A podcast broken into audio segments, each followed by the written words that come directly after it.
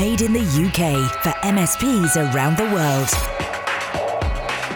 This is Paul Green's MSP Marketing Podcast. Hello and welcome to episode 36. Here's what we've got coming up today. Lots of the new clients that we get have experienced ransomware attacks, so they're already aware that what they were doing was not enough. We explain, here's the different products that we use. We don't try to hide anything, but we don't over-explain it unless they really want the details. We're also talking about social media a lot in today's show. I've got a kit list for you for delivering disposable social media videos really easily. And we'll talk about what kind of social media content you should be publishing on your channels. Paul Green's MSP Marketing Podcast. One of the things we know about great marketing is that you need to be doing it consistently and systematically. It really, really doesn't work if you do a bit of marketing now and stop for a while and then do a bit more marketing. You've got to keep doing marketing. And in 2020, that means using social media and putting out content all the time, at least one post a day, which might feel like overkill to you, but social media content is disposable. It's there for a few moments and then it's gone. So you need to be constantly putting content out. It needs to be good quality content, of course, but it has to be consistent. There is loads of content out there when you go looking for it. And just in the channel itself, if you subscribe to the right kind of emails, then you can find some very, very good content, which you can then repurpose for use in your marketing or particularly on your social media platforms. Now, one in particular that I like is something called The Week in Breach, which is put out every week by ID Agent. And if you just Google ID Agent and The Week in Breach, then you'll come up with their blog, which has got the archives of all the emails that have been sent out. And you can also sign yourself up as well. You just pop your email address and your country in. And what I like about The Week in Breach is it takes all of the different hacks that have happened around the world and it's splits them up into different countries. So I'm looking at this at time of recording. It was just at the beginning of July. And I'm looking at the breaches at the end of March. And we've got here, there's some cybersecurity news from the US where Twitter accidentally shared some data. Then there's a healthcare company that had an internal email account compromise. Then we've got a technologies company that had a problem with malware. In fact, it was 8 cities and 3 US states used this particular payment system and they were affected. And then we've got the University of California. It goes on and on. And then we've got some from Canada here. And if I go down, there's some from the UK. There's a company called Babylon Health. And can you see the power of this? There's Australia as well. We've got New Zealand. And essentially, this is a summary of breaches of the week. And obviously, not every week do you get huge ones like Twitter. You get lots of little ones. But I see this as a massive potential resource for you because you can take that data and you can write your own summary of things that have happened in your country. You could almost do it as social media content, or you could turn it into a blog article. Now, you should definitely identify the source, and you should certainly thank ID Agent for providing that information. After all, they must spend an incredible amount of time and resource putting this together.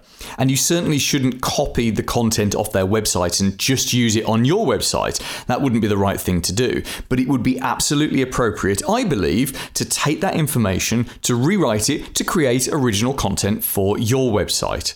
You just got to make sure it isn't too techy or too scary, because you've got to remember that the ordinary business owners and managers that you want to reach, they don't really understand cybersecurity. They don't believe and understand that there are breaches happening all the time. You and me, certainly you spend your entire world looking at hacks and breaches and malware and problems. So to you, it's an everyday thing. To them, it's something that a friend of a friend of a friend was affected by once, if they were unlucky. This is why it's so hard to sell them cybersecurity sometimes, until we start selling it as an insurance policy more than anything else.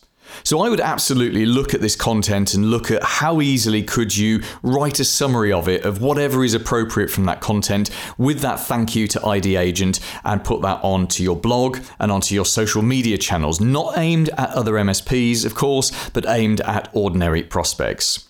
Now, there are a couple of services that will help you to rewrite this content quickly and easily. You've, of course, got Fiverr.com, Fiverr with 2 R's, and Fiverr is a great place to outsource virtually anything. So you could throw that on to a specific writer there. In fact, the trick with Fiverr is to find a writer that you can give repeat work to and then just keep going back to that person again and again.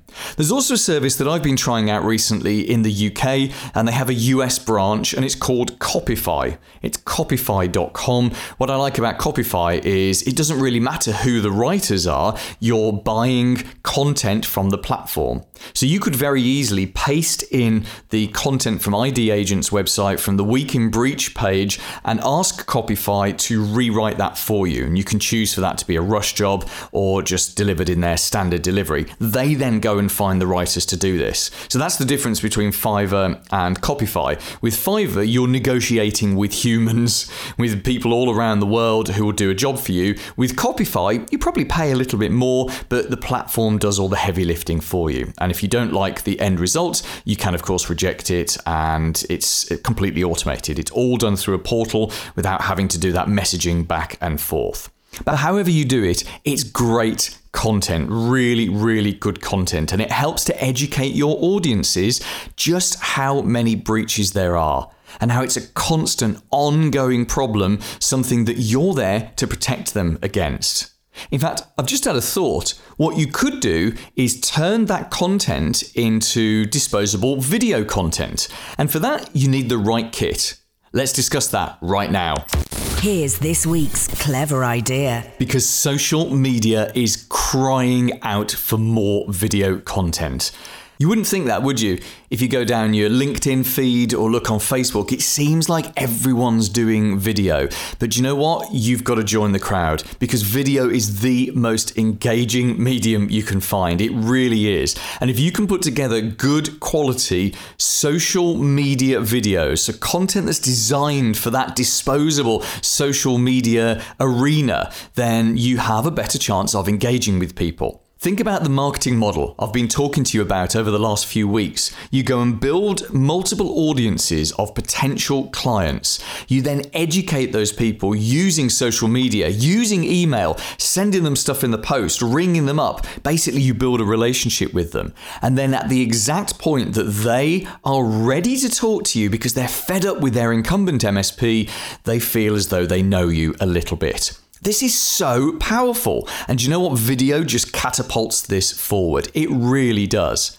Some of the MSPs that I work with have made quite a commitment to doing their own video. One of them in particular, as he's listening to this podcast, he'll know exactly who he is. I'm not going to name him on this podcast, but he has gone through the torment and the torture of generating his own video over the last few months. And I say it's a torture and a torment because it's not something that he's naturally good at, but he's kept doing it and kept doing it and kept doing it. And my goodness, the results have been amazing. And it's generating business. It's actually generating business from people who are saying, I saw your video. I love your video. I like seeing your video every week. And this is what makes video so powerful. It's such a great way to engage with people. The primary job of our marketing, once we've identified a bunch of people who could buy from us, is to engage with those people, to build that relationship with them. So if you want to do disposable videos for your social media, which can also go on your blog, on your website as well, then you need the right kit. Now, at the very least, you need to consider three areas. You need to consider picture quality and stability, you need to consider lighting, and you need to consider sound. So your phone has a good enough camera for the kind of video that we're talking about here. In fact, your phone probably has an amazing camera in it, as long as it's only 2 or 3 years old. The biggest issue these days with the picture quality is actually to do with stability, rather than the quality of the lens and the camera themselves. You can do things like just put your mobile phone into a tripod, and film yourself with that phone locked into a tripod, which is absolutely great thing to do. Or if you want to be on the move, when I do videos, I like to be moving around. I actually bought myself a gadget, and I've had a couple of them. I started off with a DJI Osmo Mobile. Now, these aren't huge amounts of money. You can find them on eBay really cheap. There's about 3 generations of them so far. And what you do is you slot your mobile phone into it. So it's like a motorized gimbal. In fact, DJI are the people who make the really good drones, and they've taken the same drone technology and just put it into a handheld gimbal stabilizer. So you pop your mobile phone in and you walk around, and as you're walking, it just stabilizes the picture. So it just looks a lot smoother. And you can do tests, test it just walking with your mobile phone sort of held in your hand far away from you, and then test it with the motorized gimbal, and it is completely different. I mean, it's literally an entirely different class of picture stability. Now, I got through a couple of those because I don't think they last very long. The weight of the mobile phone is eventually sort of wears out the tiny little motors inside. So I did actually upgrade myself to a DJI Osmo Pocket. This was really expensive. It was about £400, I think, which is around about $500. So it's a fairly, serious piece of kit, and it's tiny when you get it, but it's the same principle, except you don't slot your mobile phone in. It's got the camera built in, and that's what makes it so easy to film with. It's tiny to hold. It's got that tiny little camera. It's not going to wear out, and the quality is amazing. And I record all of my videos now on that. It's just a stunning piece of technology. Really, really was worth the investment. And the test for that is, if I broke it tomorrow, I would buy another one. That's, I think, always the ultimate test for a gadget, isn't it? So picture stability is fairly easy to fix. You just kind of throw a bit of money at it. Lighting is the next thing, and lighting you have to think about really carefully. Now, in my home office setup, I recently invested around about £80, so about $90, $95 in a brand new ring light. And this is a serious piece of kit. It sits on the floor, and whenever I'm doing video calls now, I have the ring light on facing me, and it illuminates me perfectly. And in fact, I've done video calls. I did a webinar a couple of weeks ago. I think it was for ID Agent. Their Pivot to Grow webinar, which when it was going out in the States was sort of in the afternoon, and to be on that here in the UK, it was quite late at night. And I actually sat in a darkened room lit only by my ring light because the lighting was so good from that. Now that cost, as I say, around about £75, £80, something like that. I do have some proper arc lights that I use if I'm doing like proper indoor filming, and it really is worth spending the money on being well lit. What I have found, though, is to do disposable, cheap and easy social media videos, just go outside. Most of the cameras, they prefer the light from outside. It's easier for them to handle that light. And certainly now, whenever I'm filming any videos, and go and look on my LinkedIn feed and you'll see a lot of videos. I was trying to do one a day. I've slipped down to about 3 a week, but you'll see that they're all outside. I'm on the move and I'm outside. And the reason I'm on the move is because I think better when I'm on the move, and I find that the video is more engaging. And the reason that I'm outside is for lighting. It just simply looks better. It means you can't film when it's raining, but you soon get over that. So we've done picture quality, we've done lighting. The other thing that you've got to bear in mind is sound. And this is where it's absolutely worth you investing in proper microphones.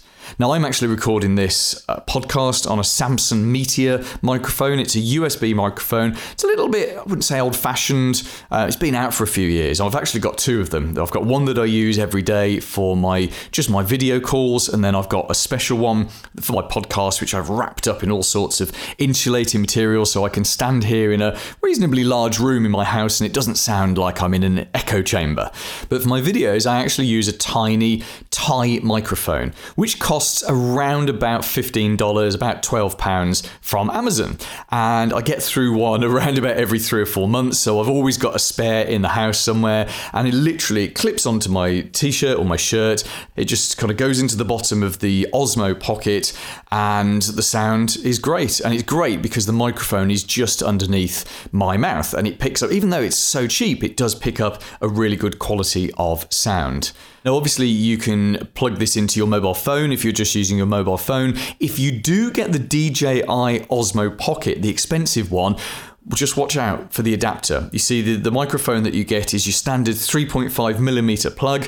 And you just look at the USB-C connection on the bottom of the Osmo Pocket and think, oh yeah, I could just get one of those £3, $4 adapters off eBay. No, they won't work. There must be some kind of special chip in the DJI specific adapter, and that costs about £40. It's a complete con because you're paying DJI this premium for something that, you know, let's be honest, it's not good for the planet to be chucking out converters like that, and it's certainly not good for our wallets. But that's the only way around it, unless you do some clever technology fudging, I'm sure. But just make sure you get that adapter, make sure you get the microphone, it's worth it to sound good. Now, the one final thing that we haven't looked at is content. And content can be as easy as something like The Week in Breach, like we were just talking about, or literally just what's on your mind. What have clients been talking about this week? What kind of problems have come into the help desk? What's the new latest thing? You've got to remember with the content, whatever it is that you do, do not talk about technology. They don't care about technology. They care about outcomes. You cannot build a relationship with all of these prospects by talking about technology. You've got to stick to talking about what it means to them. So you've got to keep in your mind when you're recording any kind of video, would I say this to a client? Is this a conversation that I would have face to face with a client? And if it is, you've got the thumbs up for good content. Paul's blatant plug. So staying on the theme of social media, I have a Facebook group which is completely free and it's all about MSP marketing. It's only for MSPs. It is a vendor-free zone and you have to prove that you're an MSP to get into the group. But why not come and join it? Because we talk about this kind of stuff 7 days a week. It's a great free resource for you to tap into. Grab your phone, go to the Facebook app, type in MSP marketing up at the top, go on to groups, and I should be the first result. You should see my face, and it's MSP marketing. Come and join me in the group. The big interview. Thanks for having me today, Paul. I'm Greg Edwards, and I'm the owner of CryptoStopper. It's an anti-ransomware product that we actually built out of necessity for an MSP that I own called Watchpoint IT. It's an absolute pleasure. And I'm always hooked in by a story of an MSP who's created their own solution to the problem. So take us back a few years to your MSP. You're sitting there and you're seeing a specific problem, something that made you want to create your own solution. What was the problem and what drove you to create that solution? So we started seeing ransomware in 2012, and it quickly escalated, as everyone has seen. And one of my engineers actually came to me and said, hey, I think I can create a PowerShell script that'll detect ransomware running once it gets passed and it's actually now encrypting files. And so we started out as 337 lines of PowerShell code that would detect encryption running and kill that encryption. And so ultimately we built it into a full application that's built on C# and uses bait files that are deployed across the network and out to the desktops. We've gotten it down. When we started, it was about 7 seconds to detect the ransomware, and now it's less than a second that it will detect an actively running ransomware on the network and kill it. So I imagine you're quite pleased with the performance of the product now, because you've clearly put a number of years into it. Absolutely, yeah. I mean, when we first started, and really didn't see it as a separate business or something that we were going to build separately, we just built it for our own clients because we didn't want to have to deal with the fallout from ransomware, which I'm sure everyone has had to do. So we built it out of that need, and yeah, to have it stop ransomware and to see that now in less than a second to kill a ransomware attack that's already running it's pretty cool. I bet it is. Now, what I'm most interested in is you talked about your clients, and obviously you still have your own MSP. You've got here a product that you've developed, or a solution you've developed, which is superior at preventing a problem. But the issue you've got is your clients, the decision makers at the end,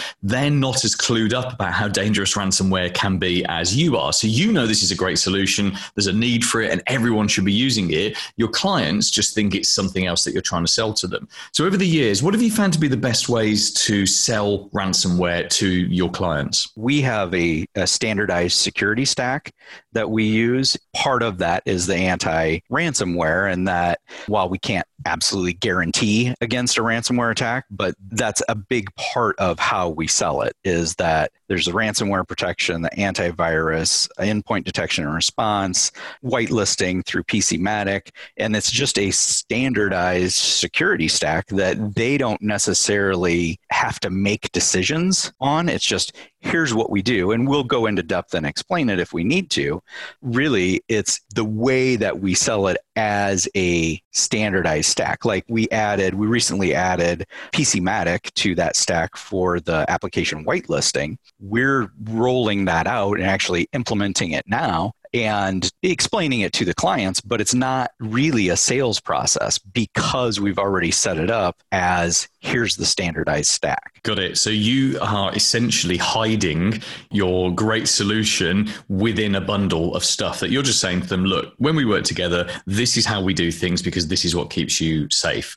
So let me turn that into a question which would help other MSPs to sell more product like this. If you bought another MSP tomorrow and you decided to strip out whatever security stack they've got and put in the security stack that you currently prefer to use, how would you approach the clients about that? How would you, let's say there was a cost implication, so you did have to ask them for some more dollars. How would you go about doing that? We actually do this on a fairly regular basis. So what we do is explain, why not having that standardized security stack is a bad thing.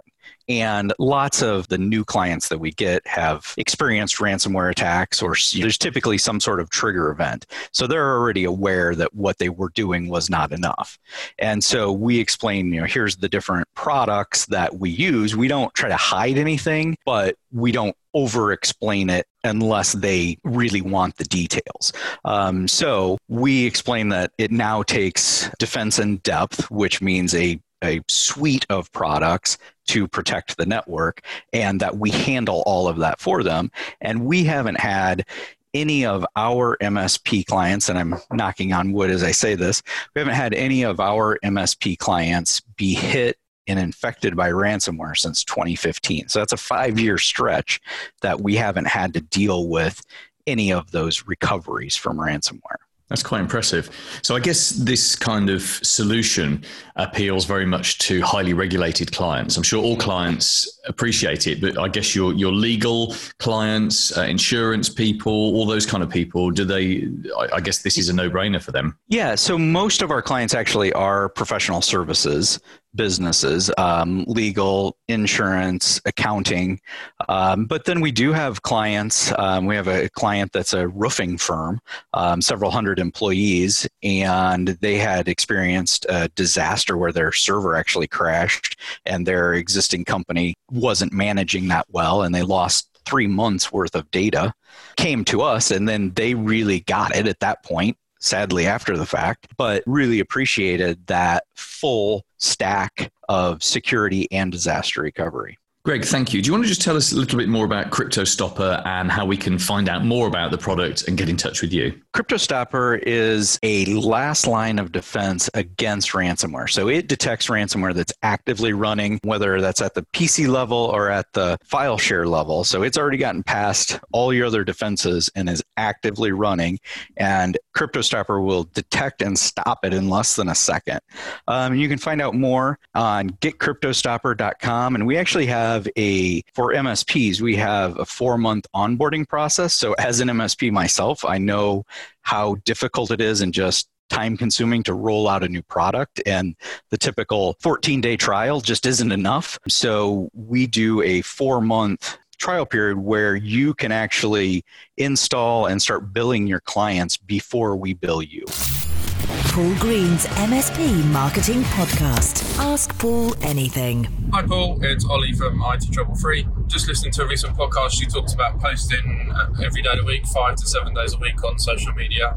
Just wondering what you would recommend we should post. Thanks Ollie, great question, and I appreciate you recording that one when you were in your car. Thank you for that. So it's a great question though, what exactly do you put out there? So the stuff we've already mentioned in this podcast, like just keeping on top of what's happening in the channel, and looking at your tickets and talking to your clients and taking that stuff, that's going to be your very, very best content. And actually then there is a service that you can use, which is completely free, to keep on top of news that's happening in the channel. It was put together by a friend of mine, Glenn Robertson of Pure Channels, which is an MSP marketing agency based in the UK. And it's called NuZoo, which is NuZoo.news.